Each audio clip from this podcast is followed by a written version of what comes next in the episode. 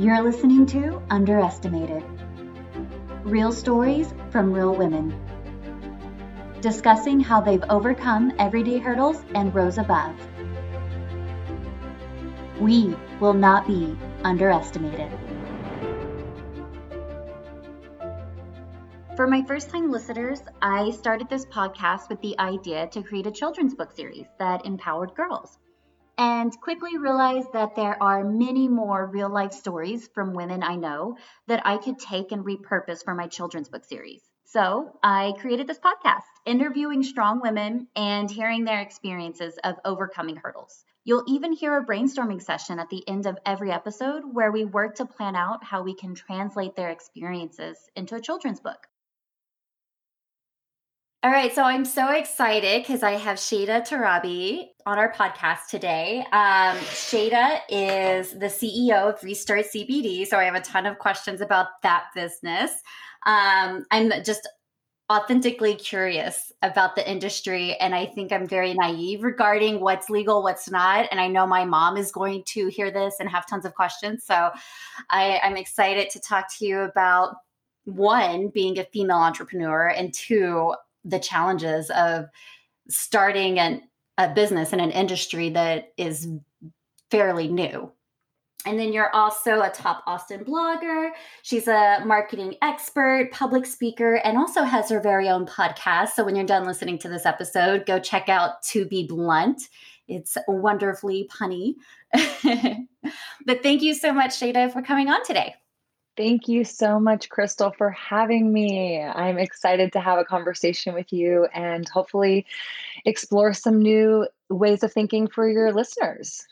Yeah. Okay. So I want to dive in. Um, I know my mom's going to listen to this, and her first thought's going to be, "Is that a is that legal? I'm pretty sure that's illegal." So, do you want to give us a well-rounded explanation of when did CBD oil become legal? Is it legal in Texas? Is it legal to ship? Like Great question. So so yeah, CBD is a very buzzy you know term these days. It stands for cannabidiol and mm-hmm. cannabidiol is one of 160 cannabinoids. So you might be more familiar with THC, THC is what people usually associate to the feeling of being stoned or high. And I bring that up because it's a point of, you know, reflection for cannabis in general. I think CBD and cannabis have mis you know guided information it's a lot of confusion out there people don't really know what they're getting they're uh, concerned if it's legal if it is going to make them high so that kind of sets the tone. So I'll start at the beginning. Cannabis is the parent plant or the plant, you know, class, if you will. And then marijuana, which is high in THC, low in CBD, is one type of plant. That is not legal in Texas. That is not legal federally, but that is legal in states like California, Colorado, Washington, etc. Now, there's another plant called hemp and hemp is high in CBD, low in THC. And industrial hemp is not as sexy as marijuana, of course, because it doesn't have that effect to make you feel psychoactive, usually is the scientific kind of framing around it. But hemp has lots of applications. They say hemp is the plant with 50,000 uses. Hemp can be used for CBD oil and CBD products. So, extracting that cannabinoid out and creating, which we'll get into some CBD type products. But hemp also has applications from a clothing and fiber perspective. There's applications for fuel, for fiber, hempcrete to be building houses with. So, like, hemp is a really industrial crop that historically we've grown for a long time in America but there was a period when uh, you know drugs and the war on drugs was happening that marijuana started to take over and eclipse hemp and they got lumped together and that's why you kind of have this this question of is it legal is it not legal? So hemp does not make you high but hemp is now actually federally legal thanks to the 2018 farm bill. So hemp's been legal since 2018 federally, so all 50 states. And then hemp has been legal in Texas since 2019. So last year in 2019, the Texas passed uh, House Bill 1325 that legalized hemp and there therein for CBD in the state of Texas. So what that means is you can contain or your products can contain less than 0.3% THC. So that was a lot of sciency words. The quick Cliff Notes version is hemp is not marijuana. Hemp is legal everywhere. Hemp does contain trace amounts of THC. As a result of that, even because it's hemp, it still could make you fail a drug test. But CBD has come to market as being really medicinal and has a lot of medical applications, which is why it's so popular right now. So, two different plants, but the cannabinoids blend across the plants. That's why there's a lot of confusion. But hemp is very much legal and and very popular. So, if somebody in a different state wants to buy from Restart CBD online, it, it's 100% legal. They can. Yeah. So, we do ship our products across state lines. I will say certain states do have varying laws. So, I know for a fact there are a few states that do not allow what is called full spectrum CBD, which is the CBD with the trace amounts of THC. Now, there's another kind of product called isolate, which is just CBD being isolated out on its own, no THC, no other cannabinoids or terpenes. Those products are sometimes the only product allowed in a state. So, yes, it's legal at a federal level, but depending on your state, you need to check your state's cannabis and CBD laws. But for all intents and purposes, yes, it is legal to ship we ship you can go to restartcbd.com slash shop and anything that you see is pretty much free for me to be able to ship across state lines Oh, that's so cool. So, another question is for somebody like myself who I could see marijuana, I could see a hemp plant, I could see something that comes from your store and wouldn't know the difference. Like, it just, I simply would have no idea what I'm looking at. So, how does somebody that wants to start testing the waters know that they're not trying something that might get them in trouble? Great question. So you're not alone. I think that is the concern for a lot of people who maybe have never used cannabis products in general. They obviously have concerns. I think there are some standardizations coming to market right now. What is also fair to point out for anybody listening is while hemp is legal it is unregulated. And so, therefore, uh, people can really say anything they want uh, for ingredients, for serving sizes, for dosing, for effects. And there's not really an industry who's managing how that gets, you know, regulated. Mm-hmm. So, so on one hand, I think consumers need to be smart to realize that yes, this is a very medicinal and therapeutic plants, but be mindful of where you're shopping. So, for example, CBD can be found pretty much anywhere. I'm sure you've seen it at juice shops, coffee shops. Um, our brand Restart, if you're here in Austin, we've done really fun collaborations with brands like Lick Ice Creams and Blenders and Bowls have added, you know, our CBD into their products. And so there's those types of applications but then i see cbd being sold in gas stations or cbd being sold maybe in like your chiropractor's office. Not that those are red flags that mean that the product isn't quality it's just do your due diligence as a consumer. So our brand restart is education first we believe that it's your body, you should know what's going in it. So we encourage people to ask questions, to um, have conversations with us, to challenge what we're saying. I never want someone to listen to me and think that I'm the you know the the only voice. I'm just somebody who does do a lot of research and is really passionate about this plant and really cares about people having confidence and understanding because it's so highly stigmatized. So what i would say people should look for is some sort of quality marker right? For me as a millennial i look for things like who is the brand I'm buying from? If I look at your label and I can't tell that you have a website or an Instagram or some sort of social presence, I, I don't know who you are, right? And then other things to look for are maybe ingredients. Not that ingredients are all bad, but for example, with our products, we have a minimal ingredient approach, meaning I don't have colorings or flavorings or additives or preservatives. again, depending on who you are and what you want to put in your body, those might not be bad things, but I think those are things that consumers should look for. Hey, what are what are the actual ingredients in this product? Another really big one is also how much CBD. So, going back to the unregulation, it's hard to know what is the right amount. And for listeners, I'm using air quotes because right right amount is a relative term. And unfortunately, that's where it gets kind of tricky. People are like, "Oh, I heard I should take CBD." I mean, Crystal, the amount of messages I get in my inbox that pour out, I'm going through this type of recovery from this accident, or I have this skin irritation or disease.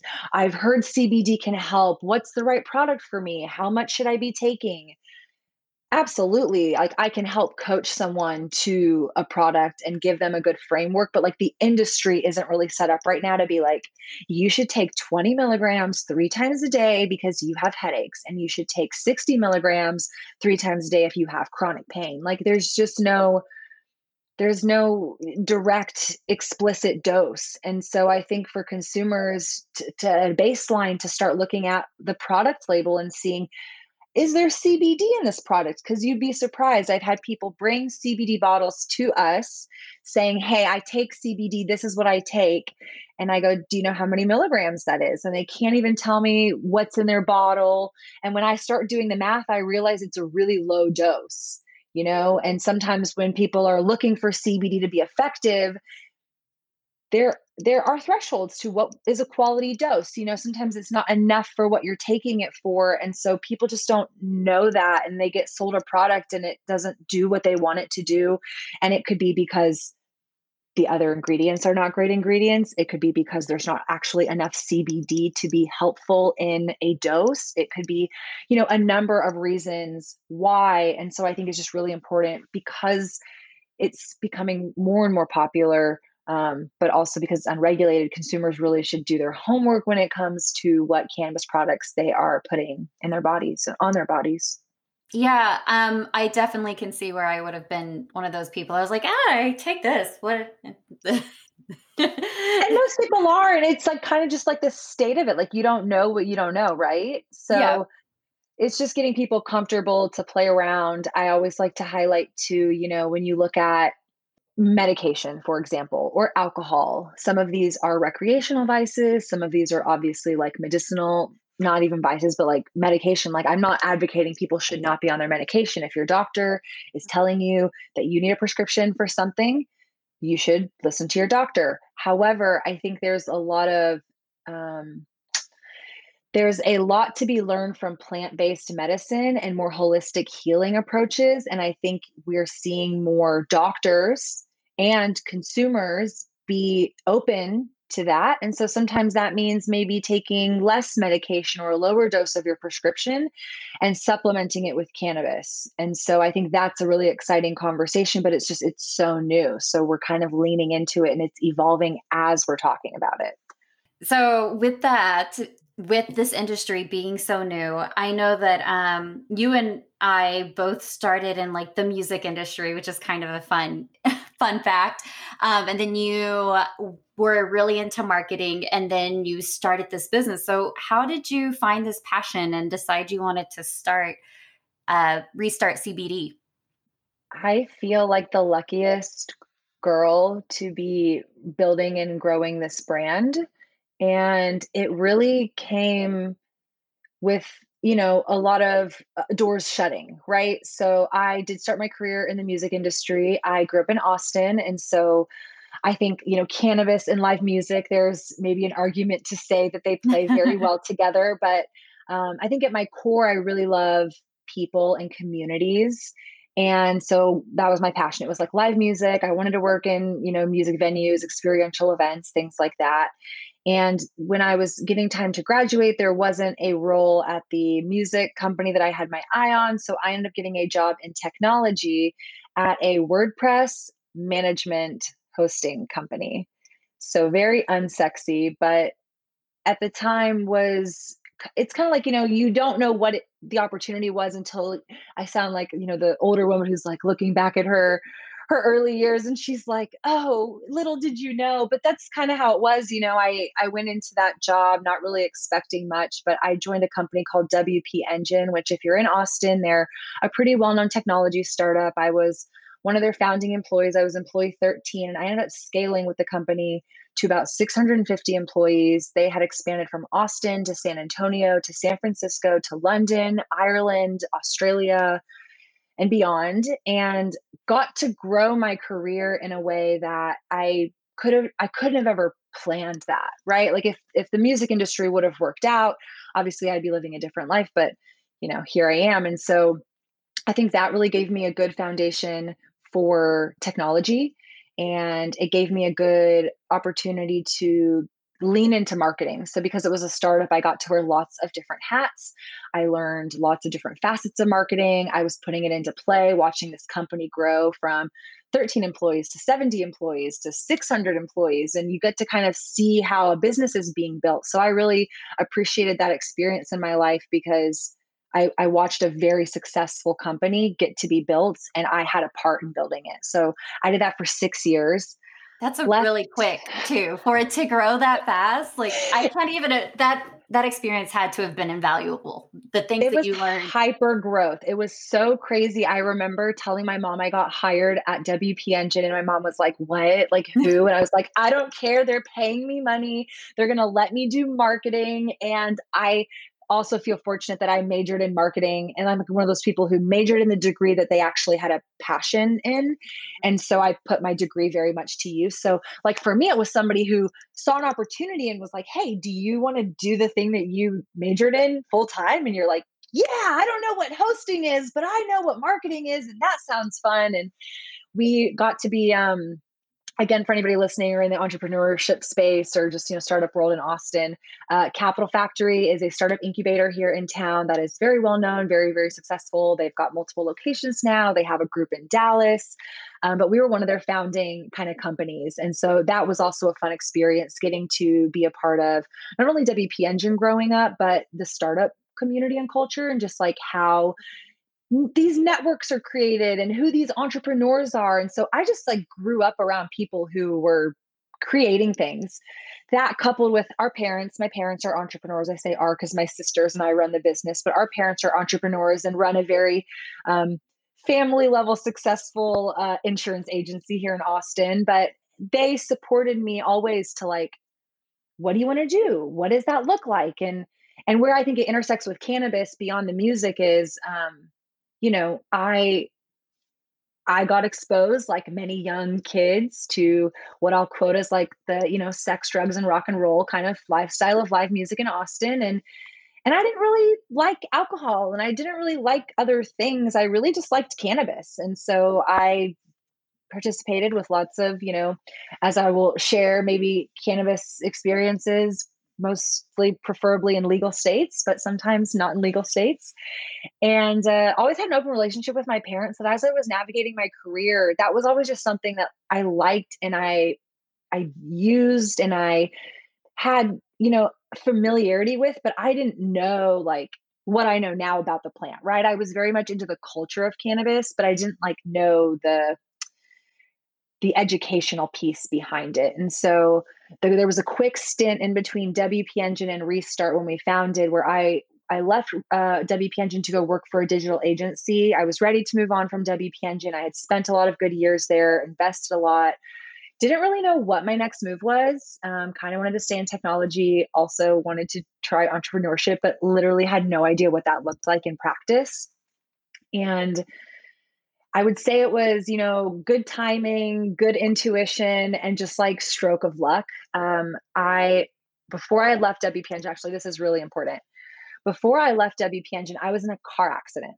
So I was hit by a vehicle as a pedestrian downtown Austin, 6th Street in Guadalupe, and fractured my pelvis in two places. Not fun. Would never wish, you know, my worst enemy to be in a car accident and, you know, I was in my mid 20s. And so to be confronted with chronic pain at such a young age was not something that I think I was prepared for, right? You know, I think you you hear obviously aging causes different complications, but to be 25 and Yeah, you don't expect it. And so just to be like, well, crap, now I'm trying to heal my body. What does that look like?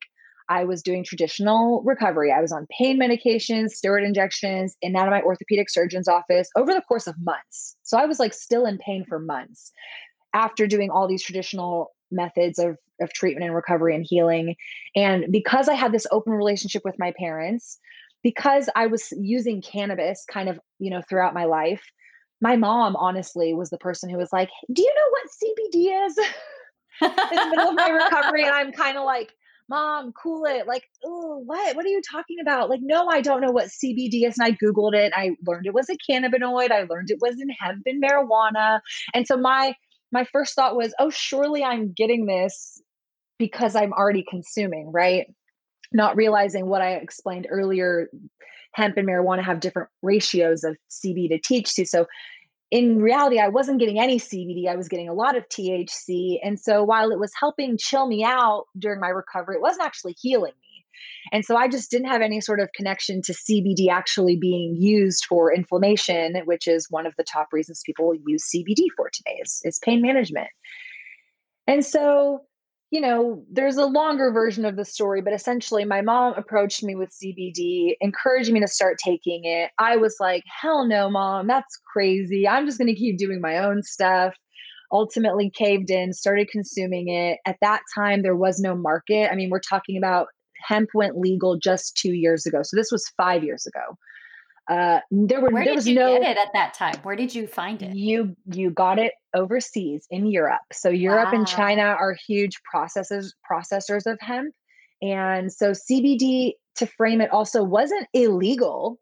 It just wasn't legal. So it wasn't like you couldn't have it, and people were kind of selling it here and there. There were like, you know, maybe like hippie brands or mm-hmm. mom and mm-hmm. pop brands that were selling it, but there was no like um like a restart CBD, like a place you could go and you could buy, or a Shada that you could talk to and ask questions, and she would be knowledgeable about. It. Like that just didn't exist five years ago in this capacity that we're seeing it right now. And so I really was blind.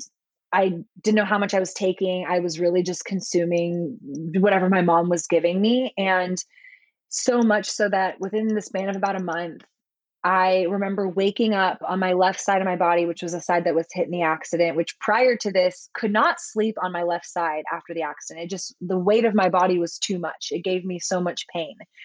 And I woke up one night and realized I was on that side of my body and I hadn't on that side of my body.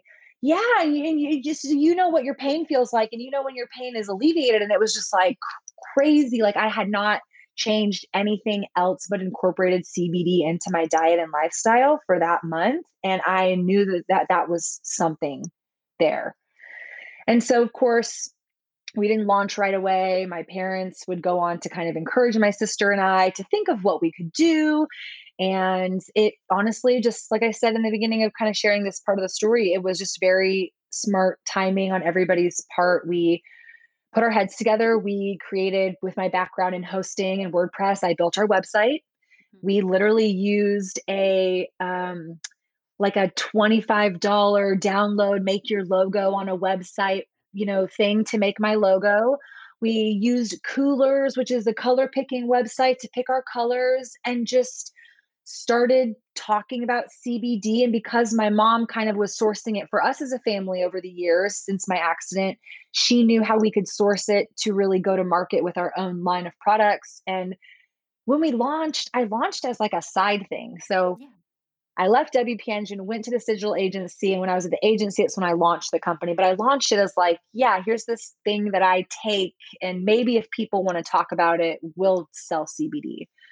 And around that time, people started talking about it a lot more. I had friends who were not cannabis consumers who knew that I consumed cannabis, but didn't know that I consumed CBD because really, what was CBD? People didn't know what that acronym was. They were like, oh my gosh, Shada, you know about marijuana. You surely must know about CBD. And I was like, I do. Why are you asking? You know and, and you start just seeing people were being curious and i saw it popping up in smoothie shops and so we really just put our heads together over a weekend created this really like light framework of a brand and started making small batch products and selling at our local gyms and And then I got laid off from my agency job. And I was really at a turning point where we had enough proof of concept that Restart was was a quality brand and CBD was a conversation that people were ready to have and enough support from my parents that you know, I felt it was a blessing from God. I was like, hey, I was struggling with this transitional, you know, role I was in. It was a great agency. I just was trying to figure out, you know, what what am I doing? Where am I going? Had all this knowledge about cannabis, didn't really know where it was, you know, fitting in life. And then to be in this accident and then to just have it manifest in this opportunity of your family is like totally supportive of you going into this market. You're doing it with your sisters. You're a female. You're doing it in Texas. Wow, Texas has such crazy cannabis laws. I just felt very like, okay, God is clearing the path. This is very, you know, apparent that I need to be investing in this and dedicated to this. And and as they say, you know, the rest is history. So yeah, we've been in business. Um, in August will be two years officially. So I love I love how frequently entrepreneurs really kick off their business because they they ended up going through a layoff. And it's like it just for so frequently it that's all the stars aligning for them to go okay well let's see where we can go with this. And that i love that story. So with this podcast the title being underestimated stories for women I like to hear stories, either challenges or times you've been underestimated. And I think you probably certainly have a lot of challenges going through this industry um, and navigating it in Texas. Do you have any stories that you'd like to share? Oh my gosh, yeah. It's just which one do I pick? I think I'll, I think I'll speak speak kind of like generally to, Um, you know, being a female in this industry, I think it's it's a privilege to me, honestly. I'm really grateful, like I said, that I have the support to live out loud publicly. I I share with my dad a lot of times because my my father is an Iranian immigrant, so our mother is American, dad is a first generation immigrant, and he's traditional, right? So yes, my dad loves, supports me, wants me to like be the best version of myself, and is totally empowering me to be this business owner. But I think he's also very cautious. You know, hey, it's cannabis. This is kind of a really interesting industry um, are you are you being safe? Are you gonna you know end up in jail one day? Like what does that look like? How do you create content around that? And so i think also there's this stigmatization around what a cannabis consumer looks like. There are you know negative associations there's degenerate associations and trying to really come forward and be a professional image a female voice saying, look, you can be successful. You can be a great contributor back to society. You can be a great daughter. You can be a good friend and a mother. You can be a good business owner. And because you like cannabis or use cannabis in any of its forms, whether it's high THC or high CBD, you're still a good person. Like cannabis is not as anti as it's been painted to be. And so I think that's something that I fight and deal with a lot of times being underestimated around of just, you know, being taken seriously or the legitimacy of this industry. So to kind of reflect a little bit on like how I see that applied, right? I'm very active in LinkedIn right now. And if you're in the cannabis space, LinkedIn is a huge untapped opportunity because that's really where this industry from a, you know, business to business perspective is going and networking and hanging out. Well, prior to cannabis, I was very involved in technology, very involved in the Austin, you know, just startup community. And so I have a lot of friends and relationships, very professional people, very successful business owners in town who have opinions on what cannabis is and isn't. And, you know, me coming forward and saying, you know, oh, I'm running this business or I'm doing this thing, there's always in the back of my mind, you know, what are people going to think? Are they going to think differently of me because I'm sharing about this plant that they think might be bad or illegal or am I crossing a line or something like that. And so I ended up sharing we published this uh, restart CBD is on YouTube. If you like YouTube or you want educational content, we've got a wealth of it over there. And so we recorded this video that was in response to a very popular question we get. So if you're listening and you're wondering, one of the ways that you can use CBD is by smoking it to answer a little bit of your question earlier too, it does look just like marijuana, but you can smoke industrial hemp just like you would marijuana. You're not going to be stoned, but it's a very nice therapeutic effect. It also comes in pre rolled joints, just like a marijuana joint would. So there's a little bit of that stigma. People are assuming, oh, you're smoking, you must be smoking dope. So we get questions, you know, how do I smoke a joint? I've never smoked before. I, which side do I light? You know, very basic questions, but very fair questions to someone who's maybe never smoked before. And it's one of the more popular ways to consume CBD. So my sisters and I were marketers. We're like, okay, let's put our heads together. Let's make some videos answering this. So I did a simple video, how to smoke a joint and how to put the joint out. Crystal, it got so much engagement. It was so popular on YouTube and we had people who were engaging with us and giving us really great positive feedback. But it's me smoking a joint on a video. But it's a professional thing, right? Like I'm trying to help educate people on a product that is legal that I sell. But here I am smoking a joint on a video that's now on the internet. So, you know, I'm me and I take everything that I get to do as a privilege and, and a blessing. And so I'm saying, hey, I'm in this position. I'm gonna lean into it. I'm gonna share this video on my on my LinkedIn this is where my peers are talking. This is a question that gets brought up. I want to share my content. So I shared it. And I remember like hitting publish and just thinking like, oh my gosh, what are all my industry, my non-cannabis industry peers going to think of me?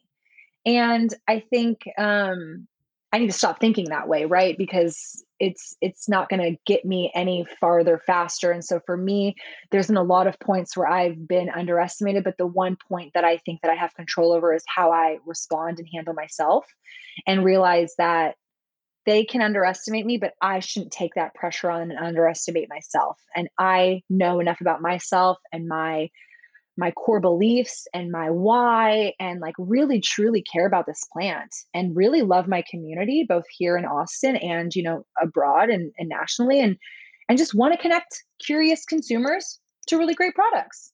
And so i don't know if that answered necessarily you know a specific time i felt underestimated but i think just by being in this industry there's a lot of ways that people are looking at you know, again, what does a cannabis consumer look like? What does it look like to be professional and a business owner in this space? Oh, by the way, you're a female. Mm-hmm. That I just kind of am navigating every day and and having lo- fun changing people's minds. yeah, I love that you you brought up that how weary and, and scared you were to publish that. I actually saw that video on LinkedIn and I loved it. it was great.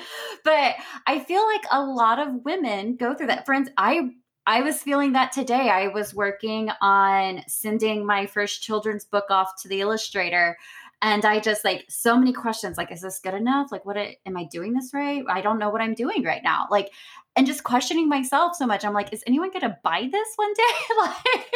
like and I think that's something that so many as women, but I mean, even beyond women, we just question ourselves too much. And sometimes you just gotta pull the trigger and just go, okay, let we're gonna go for it. I need to have faith in myself, give yourself a little bit more positive talk, and then move on.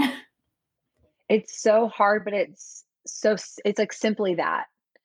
It's it's like feeling the fear and doing it anyways and realizing that as long as you you know i'm not saying every idea that we have is is a great idea. Right. you shouldn't just fire you know blindly.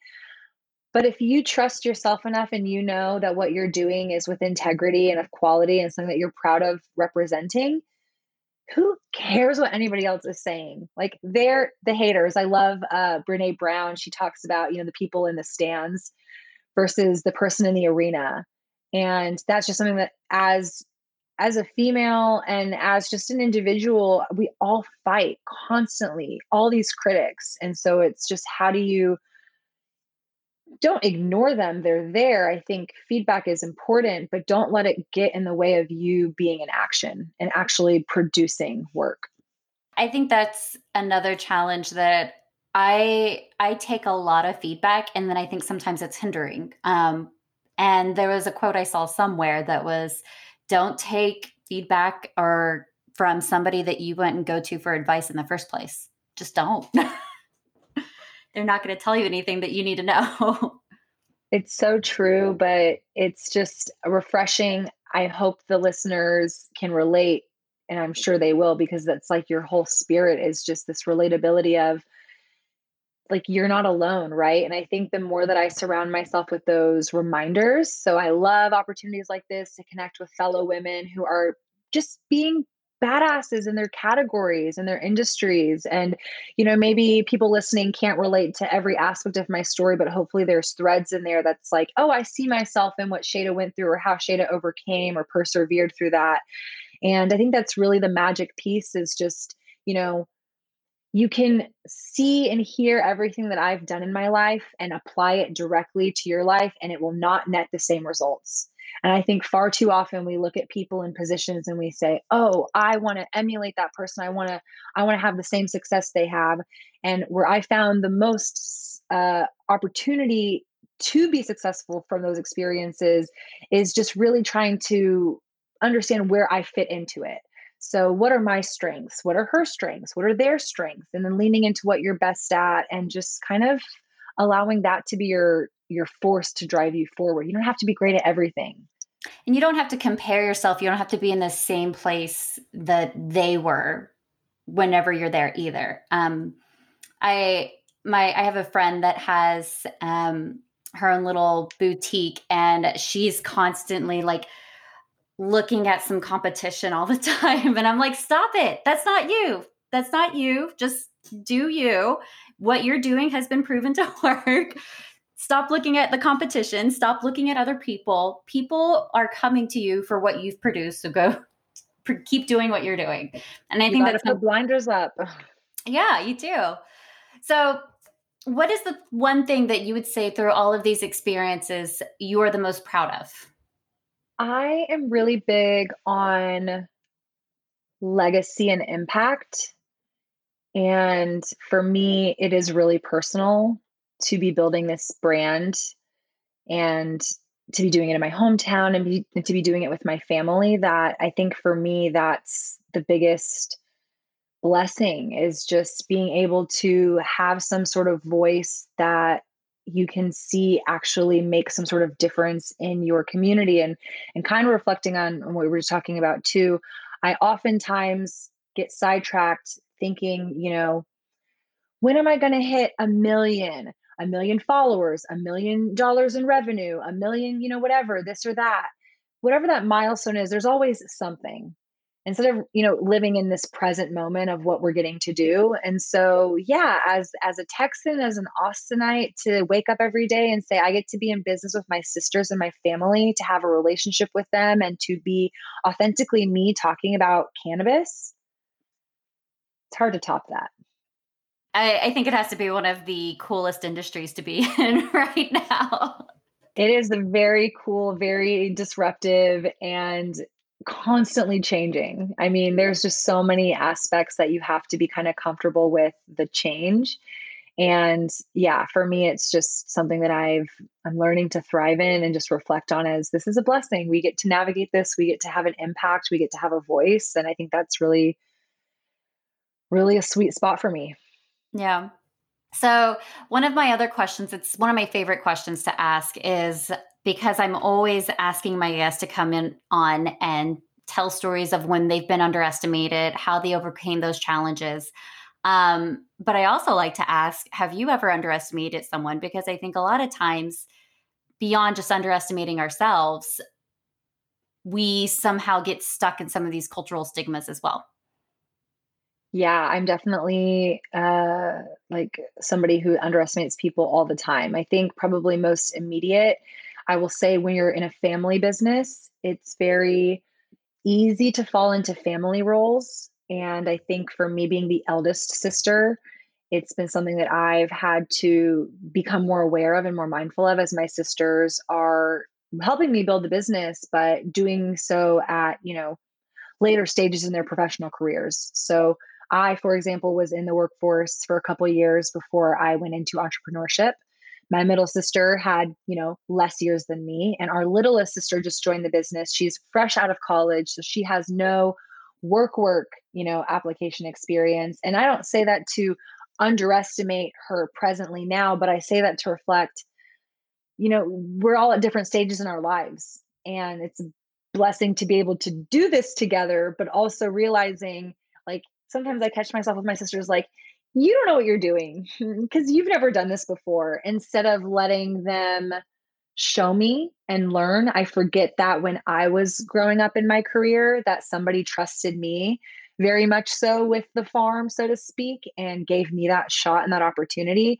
And so I would say immediately with my sisters is something that I acknowledge. And then kind of from there, we definitely have created kind of a safe space. We've hired some really incredible women on our team. We've been fortunate enough to grow and be able to hire on some people. And not so much that I'm underestimating them, but it's the opportunity that I think, again, we see women being underestimated. And I just have such a sweet spot for women who are looking for connection and looking for growth and looking to like develop themselves because they've been underestimated in other you know circumstances or situations or scenarios and so i think that's all something i'm just very mindful of of like nurturing young women to be aware of what's happening in their lives and how they can grow from it but yeah, my poor little sisters, they do a tremendous job. They've helped me build an amazing brand. I couldn't be more grateful for them. But I think just by nature, we put people in positions and, and boxes based on a lot of things based on age, based on experience, based on just our preference about them. And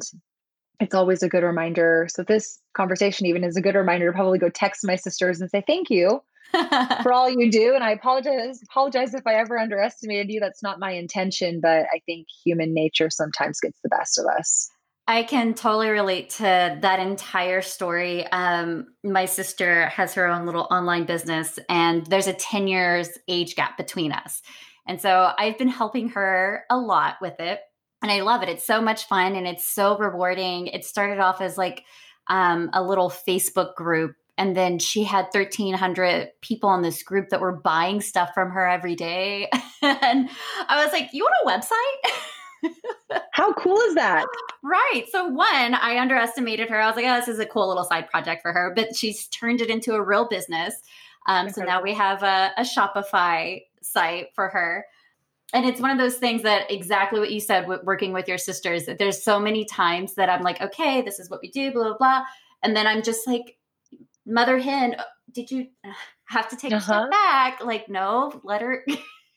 this is her baby. Let her do it. Like, she's going to learn. She's going to figure it out. Yeah, it's a delicate balance, I think, especially because like you have that sibling relationship. But I share it too because when I, what I don't realize is sometimes like people are trying to maybe have family businesses and i think family businesses are are more popular than we think and it's something that as i've gotten into my family business i'm kind of realizing like wow family dynamics on top of running a business are very challenging and it's both the blessing and the curse, right? It's like, great, I trust these people, I love these people, but then, oh, also, I want to mother my sister, or I have expectations that they should be meeting and not realizing where they're at in life. And and so I found um, myself just looking into more resources that help navigate and understand, you know, how to better work in a family dynamic. And so that's another area that I'm constantly trying to self improve on. What are some of those resources? I would love to go look at them. So my main one is Gary Vee. I Gary Vee, yeah, he is so incredible. And I think he's really one of the first people that kind of reminded me and highlighted that he runs a family business and he started with his dad running his family's wine business and so he'll infuse a lot of that narrative into his advice that he's giving out and i'm probably his I'm not gonna say his number one fan because I feel like everybody says that, but I religiously listen to him. I think he's very sound, kind, intelligent man, and just points out things like sometimes, you know, like, well, of course it's gonna be done that way. Like it's your brother. It's not like, you know, some random guy you're working with. It's your brother. Like that's your bond, that's your family. And I'm like, oh, wow, well, I can't just like go blow off on my sister. Like that's my sister, you know, it's it just it has a different delicacy to it. So he's my main resource um, I have to look into some more. No, I love Gary Vee. Um, there's, I just love all. He's great with producing content, and he's just he's so real. I sent. It's relatable. yeah, he's really relatable. I sent a clip. Um, I don't even remember. Oh, it was probably um, the stop comparing yourself to my sister, and uh, so she was like, "Ooh, I like him," and I was like, "Oh, I never realized I didn't share Gary Vee with you. I, I." Great. Yeah. Here, here's all the sources. Go, yeah, go listen follow. to all of his content. You'll learn so much and really do everything. Yeah, he he's been a big motivator for me, just even during this quarantine. And I think that's another thing, probably like worth highlighting. I'm somebody that is really one, I just took my Enneagram test. I learned I'm an Enneagram three, and I did it with like a group of girls who had all done it, and they identified me as a three before I took the test. And when I confirmed it, they were like, We knew you were a three. I'm like, Oh gosh, okay, great. But if you know about Enneagrams, a three basically is just somebody who's like very into like working and making themselves better, which is me. And so I like things like Gary Vee because it's something that like I get to do for myself that like gives me new tools to be a better version of me. And so, you know, I think we complain a lot of, I don't have enough time in the day and how am I going to get this done? And like you make the time for the things that you want to do. And not every idea that you have is going to be the million dollar idea, but like you need to get your ideas out there. And so it was really by listening to him through quarantine. I just launched my podcast not even like a month and a half ago. And it was really at the impetus of just listening to him and kind of getting getting out of my way. Like knowing that I'm capable of doing what I want to do, what my wildest, craziest dreams are, and just realizing that I need to get out of my way. There's nobody stronger than me stopping me. And I just need to hit send, slide to the right, you know, just like get out. And so I just think that that's maybe something for people listening to resonate with too of, you know, what are areas in your life that you are deselecting yourself, you're telling yourself you're not good enough, I love the mantra, you know, don't let good be the enemy of great. Like, yes, there's always going to be something better.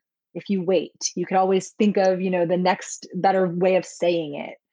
But you need to just kind of put it out there and move through it. And I think that we were talking about that with, you know, just podcasting in general. Like, concerns if are people going to like it and maybe i should practice a little bit more and it's like no just put it out there and you learn as you go and i think that that's been a tactic and strategy that i've adopted over the years and continue to harness and hone in that has been successful for me in producing the work that you see and all the great things that you know people like oh shada you're so blah blah blah. It's like yeah that's that's greatness when i get out of my way Right. When I'm surrounded by people who are motivating me, like Gary Vee, and putting content in front of me that helps inspire and encourage me. It's like this podcast. I hope people are listening and they're like, I'm going to go do that thing that I was supposed to do. I hope so too. Um, I know that before we started recording, uh, we were talking about recording our very first podcast. And that was the one thing that I had shared is eh, I just had to called my friend up because I was so scared about. I was like, I don't really know what I'm doing or how this is going to work. I'm just going to do it. I think that that was where you mentioned something about you, you read somewhere you, where you're supposed to have like your first 10 podcasts already recorded mm-hmm. before launching. mm-hmm. I just read that today and I'm like on my fifth podcast and I was like, oh crap, I did it wrong. But like, you didn't do it wrong. We didn't do it wrong. We did it the right way for us. And it's just like having more confidence in that. And I think something else fun to share. I said I would do the podcast, and this is me speaking about my podcast. I said I was going to do it, right? So there's maybe that experience or that moment where you're like, I have an idea. I'm going to take it to market. I'm going to start this store. I'm going to start this podcast. I'm going to start this blog. And then you're like, whoa, what did I sign up for? Like, I remember I jumped the gun a little bit I promoted that I was going to start this podcast. I wanted to get guests. I was just putting the good juju out there. And then I had done my first interview and I was sitting at my computer and I was like, hmm, now how does she edit this? What does that look like? And I was so scared. I was just like, I don't know how to edit. And then something kind of clicked in me that was like, Shada, it's called Google, it's called YouTube and I literally typed like how to edit a podcast. And then all these great videos popped up. I watched three or four of them and I caught myself in the middle of watching it getting confident like, oh, oh, I, I can edit a podcast. I can do this. Like, wow, I, I just taught myself something new. And I share it because the experience was so like I feel like it was me underestimating myself and overcoming it in like such a quick experience where I I was recognizing it. It was me being like, this is really hard. How do I do this? To me being like, I can do this. To me freaking doing it. And just being in action and just doing it. And so it's just so crazy that, you know, it's amazing what we can do if we just get out of the way. Google's it. We have all the, our generation, we have all the tools we need. like, you can pick anything up now. Gary said this morning too, I was listening to him. He was talking about somebody else about competition. I get so discouraged. I think, oh, somebody else is doing it. You know, you're talking about your sister and what she's selling. Like, I'm not, I'm sure she's not the only one selling those things. You know, I don't know what it looks like, but I'm sure she's not the only one. And, you know, to think if we deselect ourselves because of something that we think is happening, Gary said, it doesn't matter if a billion people are competing. He goes, you know, who's going to succeed? The people who have merit, the people who are actually doing good jobs with it. And I think you only get to good by repetition. And Just so, as it. somebody who's, yeah, really into fitness and wellness, I can attest to, you know, we always want to lose the quick weight. We want to, you know, eat the cake and look skinny. And the reality is, abs are made in the kitchen. What you put in your body matters. And it's not what you eat one night, it's what you do over the course of weeks, months, years. What's your lifestyle? And so I think when you take that same approach and you put it to professional or personal growth it's it's not something that just manifests overnight. It's okay we're going to start doing a podcast and we're going to record a second episode and we're learning and the third and the 30 and the 300th and maybe the 300th episode. It's so great oprah puts you on her show but it took you doing 300 episodes questioning wondering learning practicing trying to get to that 300th episode that oprah saw and then she brought you on her show. You know what i mean? So i just think it's a really cool I'm even like, I'm getting good vibes just saying it out loud to myself, like, yes, Shada, like, yes, just put it out. So I hope somebody can benefit from that little little nit- I, tidbit. I think another thing um, I saw, I follow a couple of things on Instagram and LinkedIn. LinkedIn, um, and there's one called Poddecks. Have you heard of Poddecks? I have not. Okay, so it's a deck of cards that are interview questions, and they're just random questions that you can throw out. Um, it actually would be a great party game too, because some of the questions are very interesting. One is like, would you I, I don't know what they i'm just going to make something up like would you rather eat a tree or would you rather drink water from the ocean or something like that and just random stuff like that but um their post that i saw today was something like uh, stop looking and evaluating your podcast by how many downloads you have. Your podcast has more value than the downloads. And I, I think that's probably specifically hard for you and I who come from a marketing background when impression count downloads like this is something that as marketers you look at day in and day out numbers matter so it was a very refreshing um, just concept coming from something that I had stumbled across. I bought the product, and even that product that I spent a couple of bucks on was like saying the same things. Signs are all around us. The universe, God, spirituality, whatever you believe in, is guiding you if you're open to it. I believe in doing really good work, being a kind person, learning about yourself as much as possible to get out of your way so that you can be your healthiest version. I heard that word framing when I was doing my Enneagram test. It was like, you're a three, but here's where a three is healthiest when you're operating in these capacities. And it was just such a cool reflection moment for me because that's what I want. I know that I'm not always going to be this confident version of myself. Like, I love doing podcasts, I love doing media, right? Like, I love I have a story. I'm a marketer. People are like, oh my gosh, you're so cool. You do all these things. And then there's me, who's the regular person who struggles very much every day of self doubt, self worth. You know, is what I'm doing great? Should I speak? Should I hold my voice? Especially, I think, in today's day and age with what's going on, you know, it's very hard to know is what I'm saying insensitive? Is it is it helpful is it relevant and so i think it's something that we constantly are are battling with and just like bringing it to light and talking about and acknowledging it means you're making progress right? The the act of being self-aware. And so i very much like to lean into those types of things because i want to be the healthiest version of myself because the healthiest version of me is where i'm contributing my best mm-hmm.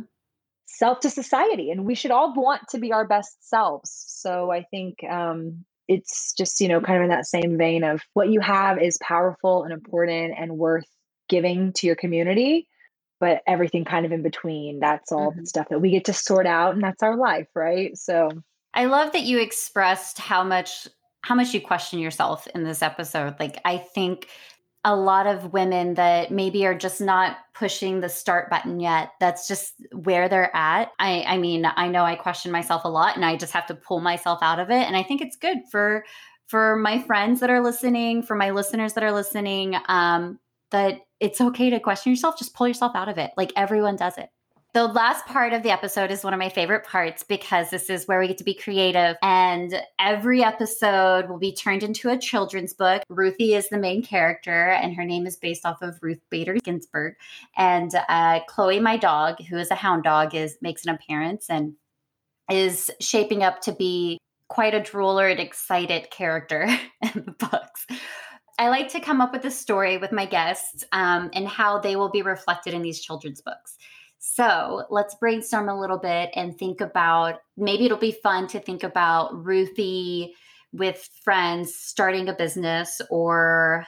So, my personal favorite analogies involve mountains Ooh. because there's always going to be another mountain that you're going to have to climb.